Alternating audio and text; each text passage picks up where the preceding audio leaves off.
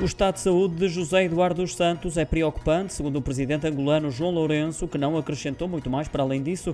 Durante uma visita à sede da Comunidade dos Países de Língua Portuguesa, em Lisboa, remeteu mais informações para as equipas médicas em serviço na clínica em Barcelona, onde está internado o ex-presidente de Angola para tratamento a um cancro. Ainda assim, confessou que vai acompanhando de perto a situação, tendo enviado já um ministro das Relações Exteriores para a Catalunha. Entrou também já em contacto com Ana Paula dos Santos, a mulher do ex-presidente angolano, contacto esse que garante é para manter. A família de José Eduardo Santos já está em Barcelona para se inteirar do seu estado de saúde.